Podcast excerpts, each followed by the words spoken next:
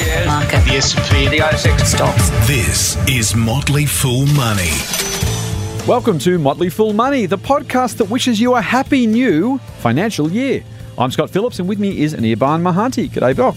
Good morning, Scott. How are you? I'm exceptionally well, and you good self? I am very good. And as always, Liam Flanagan, our talented producer, who's going to try and keep us on the straight and narrow and maybe pitch in with the occasional comment or maybe a good sound effect or two.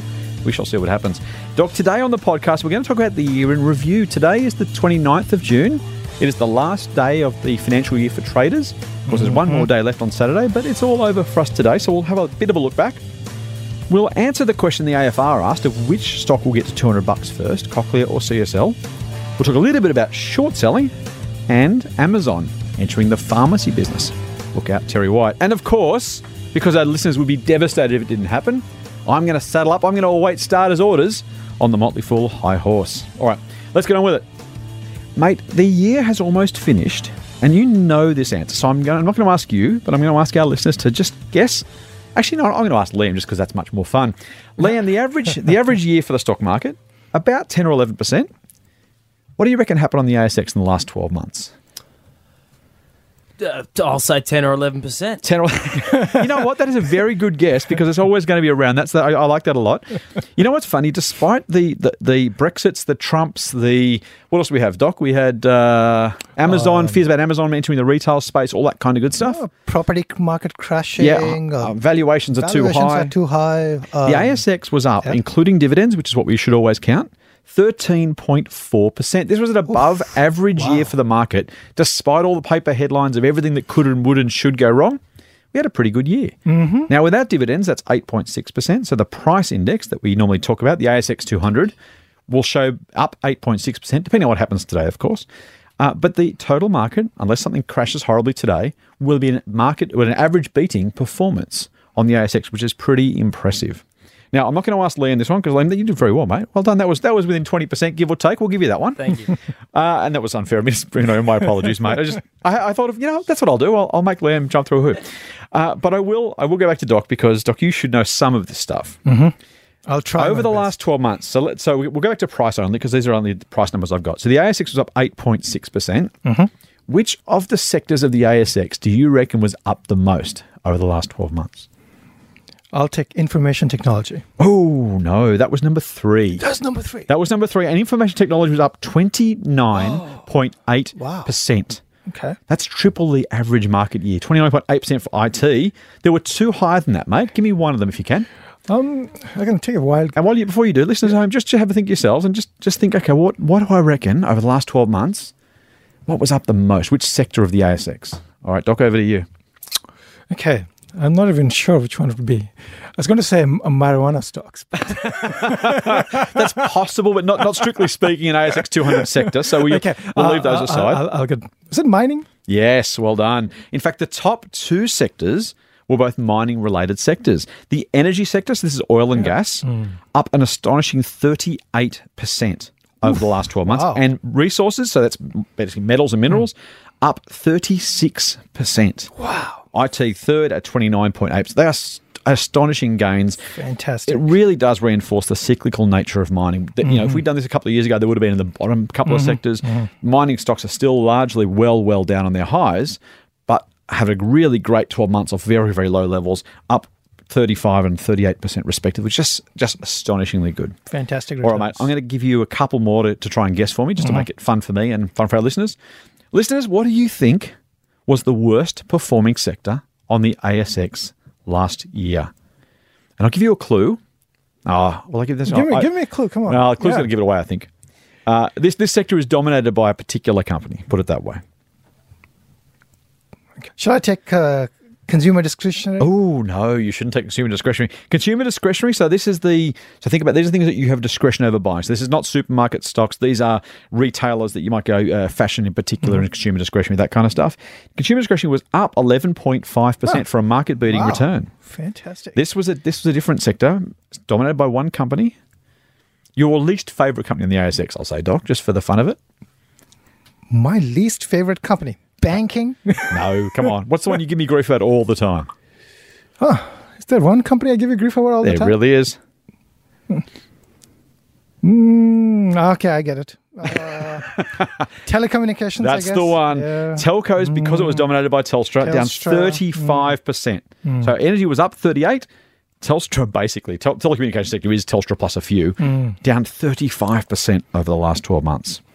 Now, we know all this stuff, Doc, and let me go through a couple just quickly. Healthcare was up 26, materials up 25, consumer staples was up 24%, believe it or not, which is astonishing for consumer staples. Um, industrials was up a bit.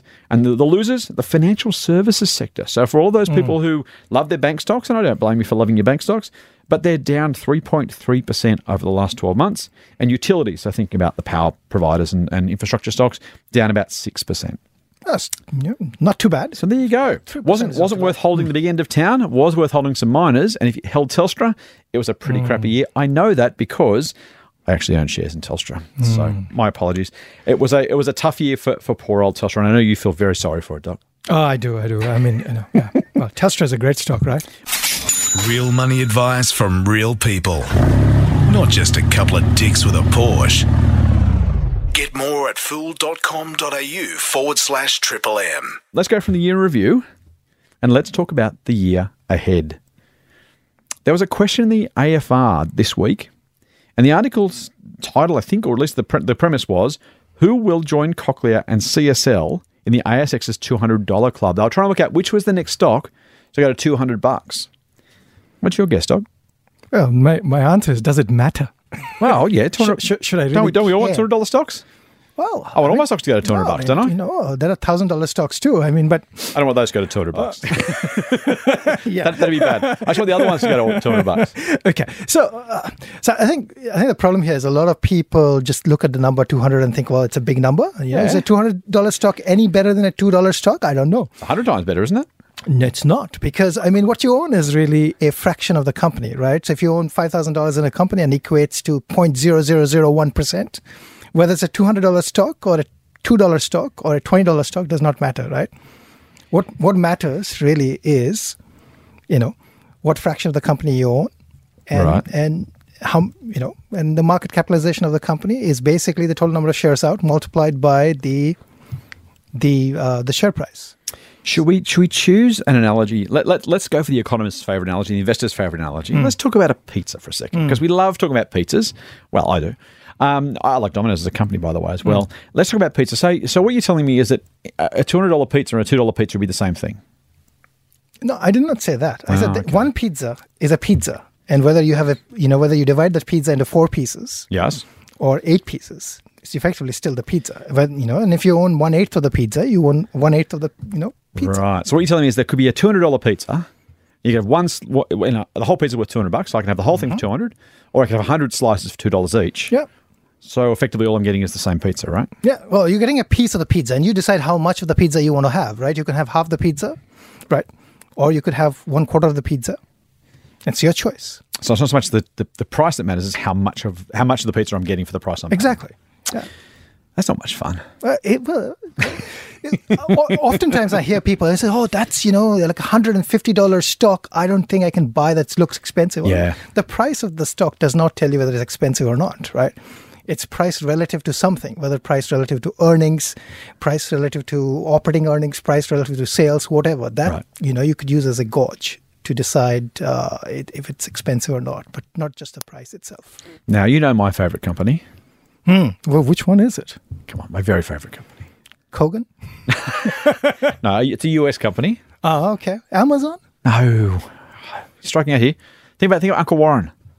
Oh, Berkshire There we go. Hathaway. So Berkshire Hathaway, Uncle Warren Buffett's business, and, and we've talked about Warren a Mm-hmm. couple of times in this podcast before. Even Liam could spell his name in his sleep. Mm-hmm. Uh, the Berkshire Hathaway shares, the Class A shares, two hundred and eighty-five thousand dollars right now. Mm-hmm. So if you want to talk expensive stocks, and as you say, Doc, that's exactly the story, right? But Berkshire is two hundred eighty-four thousand dollars a share. It could be split a thousand ways, that'd be two hundred eighty-four dollars Mm-hmm. a share. And I could own a thousand times the number of shares, but I'd still have the same interest in Berkshire Hathaway, and that's kind of the key point. I, I- think the one thing I'll point out is I think some people, I mean, if you have a $260,000 share, effectively to buy one share, you need to have at least. You mortgage a house. you need to have at least $260,000. So, uh, one of the problems with bigger, you know, such Mm. large share prices is that you can't own a small fraction of the company. Yeah. Right. That's a problem. And that's why some companies split the, you know, split the stock. Effectively and become too large. We might talk about stock splits another time, mate, but I think it's a really good point because we do know, for example, that uh, companies like to split their stock to make it seem like it's more somehow affordable, Yeah. and they are playing on our on our human uh, motivations. To, your- to your point before of feeling like, well, it's lower, it's a lower price per share, therefore it must be cheaper. They know full well it's not. We know full well it's not. It's a it's a confidence trick, and I'm not a big fan, but companies keep doing it because they're interested in short term share prices. Motley Fool Money. Financial advice for real people, not trust fund hippies. Sign up for the newsletter at fool.com.au forward slash triple M. All right, mate, let's move on. Speaking of prices and speaking of companies that are expensive, let's talk a little bit about short selling. Ah. Now we've talked about it a little bit before, but let's let's kind of there's been a couple of a couple of Australian companies, a, a particular US company you're a little bit fond of. Mm-hmm. And the short sellers have been running rampant. So in the last little while, we saw Aconex, maybe this time last year, mm-hmm. maybe a bit later, uh, one of the highest shorted stocks before it was mm-hmm. taken over. Nanosonics, a favourite of, of mine, um, another company that had a high short interest. And of course, everyone's favourite car mm. company, or your favourite car company, mm. the big T, Tesla, not to be confused with Telstra. What is your view on short selling? Okay. So for those people who don't know what short what short selling is, short selling effectively means I go and borrow stocks from people who actually own the stock. I then sell it in the market, right? With and and for borrowing the stock, I essentially say, well, I'm borrowing the stock from you. I'm going to pay you some interest over time mm-hmm. for borrowing your stock, and I'm guaranteed that I'm going to return the stock back to you when you ask for it or in due course Right, right, right. right? I take the stock from you, I sell it in the market, and then what I'm basically hoping is the stock price is going to go down. And if it goes down substantially, I buy it at cheap in the market and I give you back your stock. Right? So I make money if the stock goes down. Right. Right. Now, uh, fundamentally, So let, let me, let's let's put this in a little bit of detail just to help people understand a little bit. So shares of shares of uh, uh, Liam's Learjets are selling at hundred bucks a share, and you reckon they're probably worth ten. yeah. So you go out and you say, "Well, I'll borrow the shares off Scott Phillips off me," mm-hmm. and you sell those shares and get your hundred bucks, mm-hmm. and you're hoping that when they fall to ten dollars, you buy that share back for ten, give them back to me, and you pocket the ninety dollars profit you made by effectively selling at a higher price and buying back at a lower Absolutely. price. All right. So that, that's what short selling is. Tell me more about how it applies and whether or not it's a smart idea. Right. So, okay. So fundamentally, I actually don't like short selling. Uh, and, and the reason I don't like I'm it, glad you can come back next week. uh, oh, we, we, we have to agree on something. exactly. Yeah. It's not going to be Tesla or Telstra, so let's go with short selling. So, so I, think the problem with short selling, at, at least as an investor, is this, right? Um, in your example of this hundred bucks, Mm-hmm. Yep. um, somebody's making a valuation call and saying, "Well, it's worth ten bucks," Yes. right? You need to be right on that valuation call to Yes. make ninety bucks, Yes. right? Now, your upside is really capped, right? I mean, you can basically hope that hundred bucks stock goes to zero, Okay. right? And your upside is basically capped at hundred bucks, Right. Yep. right? If I go long, and I think the company has a long opportunity and a big opportunity over time, there is no. I mean, theoretically speaking, okay, there is always an upside cap, but Yep. it is not capped at hundred bucks. If you know, if you're right, and if you know, if you're holding it for the long term, you So when you say go along, you're saying if you buy the shares in a normal Yeah. transaction, you hold them for as long as you want to. Right. The shares could go up. So Berkshire started at fifty dollars a share fifty years ago. Now it's at two hundred and fifty thousand dollars a share. exactly, that's That- yeah. you know, that's like what, like thousands of times, Right. right? So Apple's gone from two bucks to whatever it is So now. it's like whatever, two hundred bucks. Almost, Right. So if, you, if you shorted Apple almost at any time after the after Steve Jobs returned, Yeah. you lost an absolute truckload. Exactly. Okay. Exactly. So so I mean I think I think short selling is trying to take you know advantage of some short term opportunities, Mm-hmm. short term opportunities, uh, or it could be valuation. It could be, and, and I think the other thing I don't like about short selling is that often what happens with short selling is that short sellers are typically big funds, Mm-hmm. uh, or you know uh, hedge funds. And what they would do is then they would uh, often use um, um, the analyst community, or they would use newspapers. They would Mm-hmm. use all sorts of approaches and opportunities to try to actually drive the price down. Okay. Right. And and short selling, I think you know that you know there are two types of things. You can if you if you short sell a company where which has um, financial need, Mm-hmm. especially like those companies which are like financial transactions type companies, financial services type companies, companies which would uh, which would uh, depend a lot on the trust of the of the consumers and of the market and so on, Mm-hmm. because they need to raise money. It is e- it is easier, theoretically speaking, at least, to create a sentiment where you hurt the company. And if you create, you know, you can create a self-perpetuating sort of loop where you know, okay, there's people are short selling, the stock price is going down. Uh, you know, you create some news, some uncertainty, fear, and the stock price goes down even Right. further, making Particularly it because maybe consumers hear about it, Yeah. they stop shopping there. Uh, we saw a company in the US called Lumber Liquidators not long ago Yes. where there was a big, big short sale case made.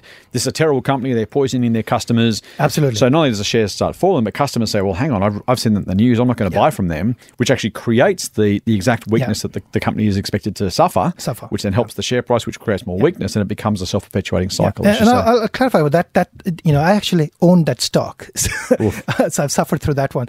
Uh, and and, uh, what what what happened in that particular case is Hmm. that the company was cleared by the California Safety Board, or Hmm. whichever company that you know, the safety board that looks at you know whether it is poisoning people or not. But Right. that doesn't matter at that point. By the Right, time you are right. cleared, the sentiment has been so bad that people have stopped buying their you know their lumber. Now, to be clear, we're not necessarily saying there was anything untoward in the short case. Maybe there was, maybe there wasn't. We're not suggesting there is, but there are opportunities and circumstances where that can be a self-perpetuating, self-reinforcing cycle. Yeah. So, so to, to the examples you made here, like like Aconex, for example, right? The Aconex short thesis. Now, what's AKNX, mate? Okay, Aconex is was was was an ASX listed company. Yes. Uh, which we had recommended uh, in our services. Thank you for Uh, mentioning that. We did. Yes, we did. I think it was your idea, as I recall. Oh, was well, our idea.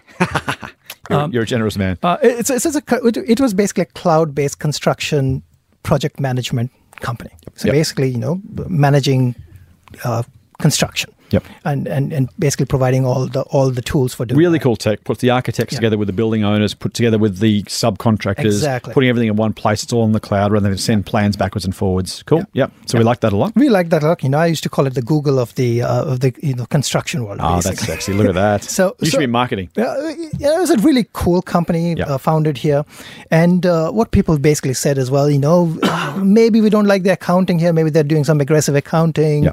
Uh, you know, they're maybe uh, capitalizing some uh, um, R and D, Mm-hmm. um, and then oh, look at that sky high valuation and things like that. And to be fair, at one point, I think organic growth did slow a little bit. So maybe there's Yeah. a bit of fundamental kind of concern about, about growth levels. Right. Shorters jumped on. They said, this is going to somewhere lower than this. Yeah. What happened? And and the price did go down Mm-hmm. substantially. Actually, um, at at one point, I think it had hit eight dollars, and Mm-hmm. it had gone all the way down to I think four dollars That sounds about right from memory. from memory. Uh, but then what happened? It you know another big company noticed Mm-hmm. right and took advantage and basically said, "Hell, here's a offer around seven dollars something." So US soft company, software company a Oracle. small small company called Oracle. so it's basically a database company. Um, Oracle decided that this is a good fit for them uh, in Mm-hmm. Like their. Mm-hmm. in their move move to the cloud, and they liked what they saw, and they basically made a buyout offer, and the company got sold. if you were short at four bucks Hmm. and the shares got sold at what, 760? 760, 770, something like that. So you pretty much lost half your money. Yeah, Brutal. pretty brutal. Brutal. And then there's Tesla. Come on, tell us, tell, tell us in. A, oh, I'm going to keep you short on this one because I know you could talk about Tesla for uh, for most of today and, and a large chunk of tomorrow. So, Hmm. but, but tell me tell me about uh, tell me about the, the Tesla short story. Okay, so the Tesla short story is uh, is interesting because it actually started not with Tesla, but it started with another company uh, of Elon Musk called Solar City. There, the short thesis was a relatively simple short thesis. So, Solar City basically used to um, uh, lease um, solar panels to people. That's pretty cool. So rather than actually buying the panels. You lease they the would panel. come and put them onto the roof for you. Mm-hmm. They they'd own the panels, but you'd kind of get cheaper electricity, and it was a bit of a kind of a way to put solar on the roof without having to stump up a large amount up front. Right. And it, it, it was basically a financial arbitrage situation, right? So, what basically was happening in that case was Solar City was, you know, uh, borrowing money at a certain rate. Yep. And basically giving you the panels and charging you a slightly higher rate, which is what the banks do all the time, Yeah, right? totally. So, it was basically, you know, financial services uh, operation. Yeah. In, in a cool area. Uh, a short seller called Jim Chanos, and this is my version of the story at least. so I'll caveat that. I'll, I'll, I'll, give the real. I'll give, I'll give the unbiased story later, but you give your version first. So, so a short seller called Jim Chanos, who who is one of the most famous short sellers on Wall Street. And a very successful short Right. seller too. Well, I would I would caveat that. I don't. I think he's called very successful because he was very successful with one uh, short selling, which was of uh, Enron. He's So- got a, he's got a few dollars to his name, though. To be fair, He's got a few not- he hasn't he hasn't struggled for a quid. Uh, but but his fund has been, I think, uh, losing money to the market, uh, losing to the market for some time. Okay. Right. So he uh, was a short um, Solar City, Mm-hmm. and and Solar City basically depended on raising money from the market. Right. So Okay. there, if you short it and you create a sentiment where you think that oh, this company is going to go bankrupt, this company is you know, and if you know if you're going to go bankrupt, who's going to lend you money? Mm-hmm. It creates issues in the bond market. It creates issues in the equity market, Mm-hmm. and and basically the stock price went down or started going down and then it can become self-fulfilling right Mm-hmm. to some extent um, elon musk who was one of the largest shareholders basically then decided I've heard of him. yeah he decided that well i'm going to merge it with tesla Okay. so he made a buyout offer an opportunistic buyout offer at uh, i think at like 30% above It helps when you own most of both companies. Let's be fair. Exactly, Well, exactly. most, but a controlling so, interest. Yeah. So, and, and I'll be honest, I don't think you know in that case, it, it it looked like it was it was done basically to um, you know save his own money, I guess. And, Right, he, okay. and, and, and I guess he figured that well, you know, in this case, this is the best solution I've got. So they acquired Solar City, Mm-hmm. and they basically Solar City shorts then moved to Tesla Okay. right? And and Tesla's short story, I think, has changed from this company cannot make uh, this company is overvalued. Yeah. Or this company is niche. There's no demand for its product. To oh, there is demand for its product. They can't make cars enough cars to, you know, oh the battery battery cars are going to burn down and things like that, right? Okay. So the short So up front, it was kind of a case of lots of dreams, not much upside. Yeah. This, this is just fundamentally overvalued. Yeah. And then it kind of went to a combination of, well, okay, there's demand for it, but they can't make them profitably. And Yeah. now there's some sense of maybe the shorts are moved towards they're going to run out of cash before long. Is that? Is I think that's the yeah, current so, so right now, the, well, right now there's multiple. I think the short sellers have multiple prongs here. One is that they won't be able to make enough cars to Right. fulfill the demand, uh, um, and then when they think that the demand is going to get fulfilled, then the story changes to well, there's not going to be enough demand because you know these guys have made uh, you know electric vehicles sexy. Other people are going to come in and start making electric vehicles. Everybody's going to buy Jaguars electric vehicles or BMWs electric vehicles and not Teslas Right. right? So there's all sorts of stories around this, and and I think in uh, uh, I think okay, so some of this might be true, but I think what people forget here is you know this is a transition in in in vehicles from ICEs or internal combustion engines to electric vehicles. Yep. Tesla is a pure electric vehicle company. Um, all the other companies have incentive issues, right? The dealers want to sell ICE cars, mm-hmm. not electric vehicles, because they make more money servicing the ICE cars, Right. right? Um, Tesla hasn't doesn't have dealer networks. So, so to, just to just to hit that up a little bit. So most new car dealers make far more mo- far more money from the servicing of those cars than actually selling them in the first place. Exactly. Right. Right. Um, so, so that's that. And then there's the demand issue. I mean, you know, when people talk about demand, I say, well, you know, look at Tesla's backlog. That's one. Second, just realize this: just in the U.S. alone, 300,000 BMWs are sold, or 350,000 BMWs. That's just BMWs, Mm-hmm. right?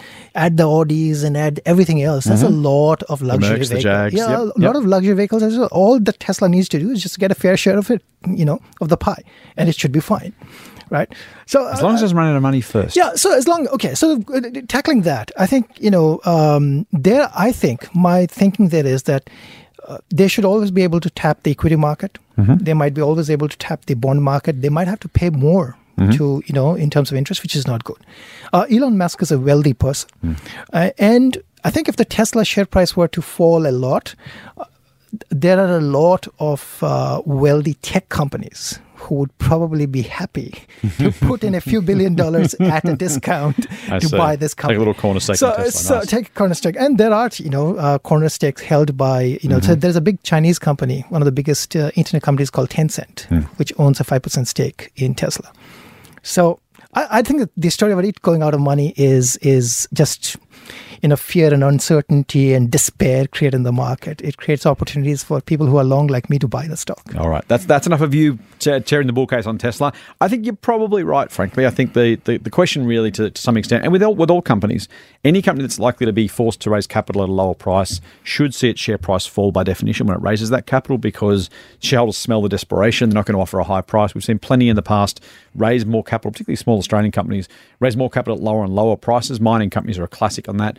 A couple of a couple of uh, car sales, not car sales, um, iCar Asia was raised money at lower and lower prices. So at some point that does create a share price fall. And if you'd taken that view on iCar Asia and said, I'll short it because I'm going to have to raise more capital at some point at a lower price, you would have been dead right.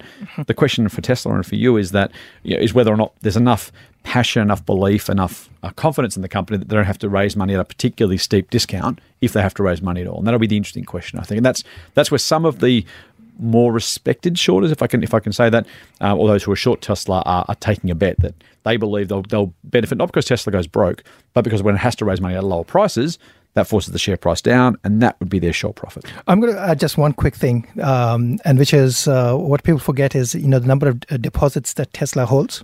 Mm-hmm. And that's money, free money, essentially. That's a type of capital raise. And Tesla has just started now rolling out, it started converting those orders Right. into reservation, or reservations into orders. Right. And it's asking essentially for another 2,500 grand to convert that.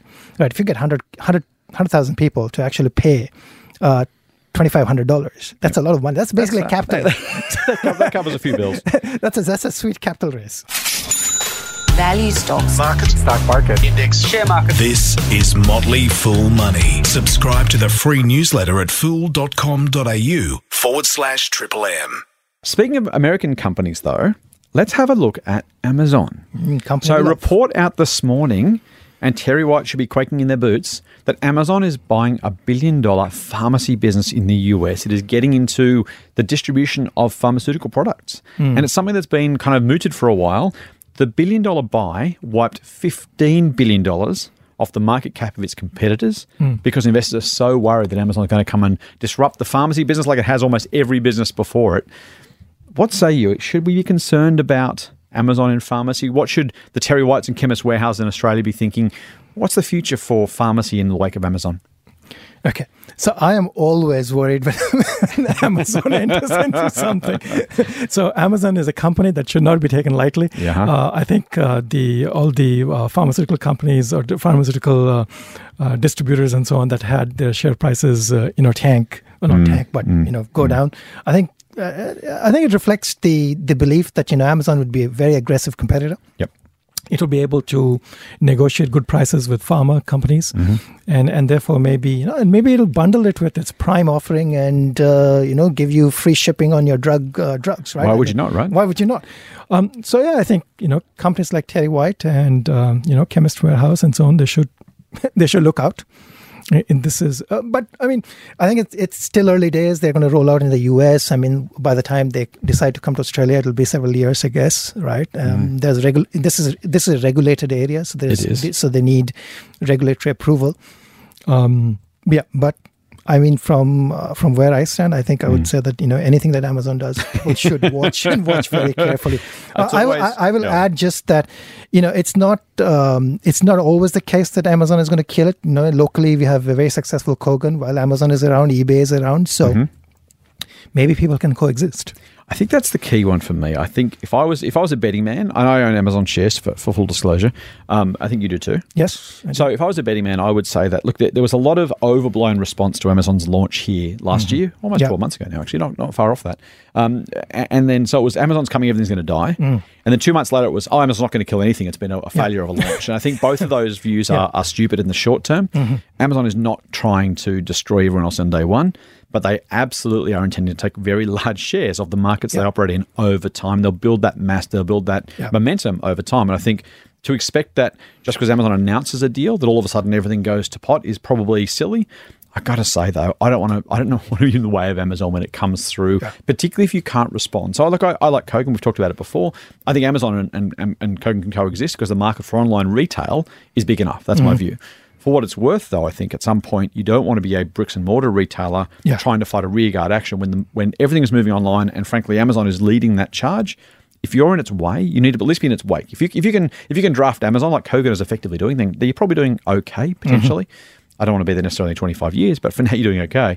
If you're a bricks and mortar retailer with no reasonable response to that, and if all of a sudden I could get all my pharmaceuticals online very simply and easily, then why would I not? And I think to your point about Prime, that's you know Amazon Prime is all about you know free two day delivery. It's all about feeling like you're part of a club. You want to then put all your volume through that. It's a very very attractive thing to do. So I, I, I frankly I think traditional pharmacies are under under pressure already from the likes of Chemist Warehouse. I- would imagine Amazon entering this space if and when they do. And you, to your point, this is regulated, so it does require a law change. But I've got to figure people power at some point makes that happen, mm-hmm. whether whether the pharmacies like it or not. And I don't want to be a pharmacy owner when Amazon turns up on my doorstep. Absolutely agree. Motley Fool Money. For more, go to fool.com.au forward slash triple M. Guess what? Guess what? Tell Time me. for me to mount on my high, high horse.